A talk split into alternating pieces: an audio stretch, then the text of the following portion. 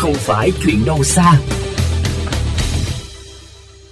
Từ ngày 1 tháng 1 năm 2022, Luật Bảo vệ môi trường 2020 chính thức có hiệu lực. Trong đó có quy định người dân thuộc hộ gia đình cá nhân không phân loại rác sẽ bị từ chối thu gom.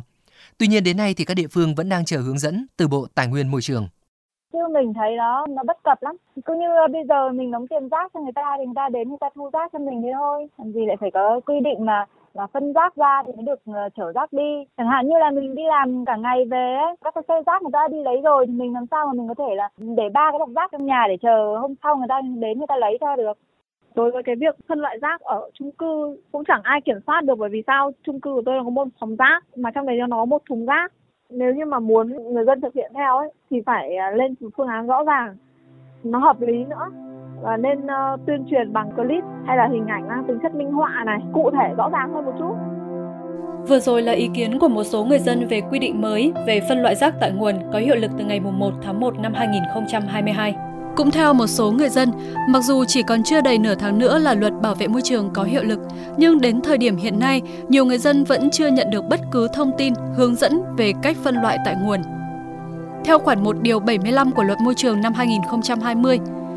chất thải rắn sinh hoạt từ hộ gia đình cá nhân phải được phân loại thành chất thải rắn có khả năng tái sử dụng, tái chế, chất thải thực phẩm, chất thải rắn sinh hoạt khác. Trong khi điều 77 của luật này quy định cơ sở thu gom vận chuyển chất thải rắn sinh hoạt có quyền từ chối thu gom vận chuyển chất thải rắn sinh hoạt của hộ cá nhân, gia đình không phân loại. Đại diện hợp tác xã Thành Công hoàn toàn đồng tình với quy định mới này bởi có thể tăng khả năng tái chế rác và hạn chế lượng rác thải phải thu gom, thải ra môi trường. Tuy nhiên, vị đại diện này cho biết hiện vẫn đang chờ những hướng dẫn của cơ quan quản lý về môi trường và chưa thể thực hiện kể từ ngày 1 tháng 1 năm 2022 theo cái hướng dẫn của Bộ Tài nguyên Môi trường nhưng mà áp dụng chậm nhất là đến 2025. Thì bây giờ đang vừa tuyên truyền vừa vận động thì đơn vị cũng tăng cường cái giải pháp tuyên truyền cho các hộ dân, hộ gia đình bằng cái Palo Afric. Tiến sĩ Hoàng Dương Tùng, nguyên Phó Tổng cục trưởng Tổng cục Môi trường, Bộ Tài nguyên và Môi trường cho biết, Quốc hội đã dành thời gian một năm để các cơ quan chức năng chuẩn bị trước khi luật bảo vệ môi trường có hiệu lực từ đầu năm sau. Để thực thi quy định phân loại rác tại nguồn, các cơ quan chức năng cũng cần có lộ trình và có văn bản hướng dẫn cụ thể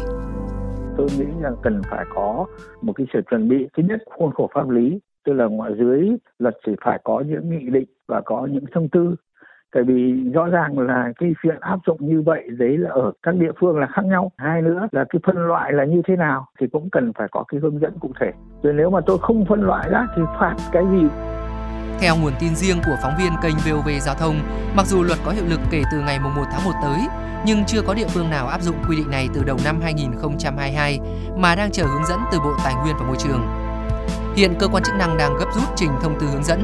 Sau khi thông tư được ban hành và hướng dẫn kỹ thuật chung, các địa phương sẽ căn cứ vào tình hình thực tế rác thải và công nghệ xử lý rác thải của địa phương mình để đưa ra hướng dẫn phân loại rác cụ thể đối với người dân trên địa bàn.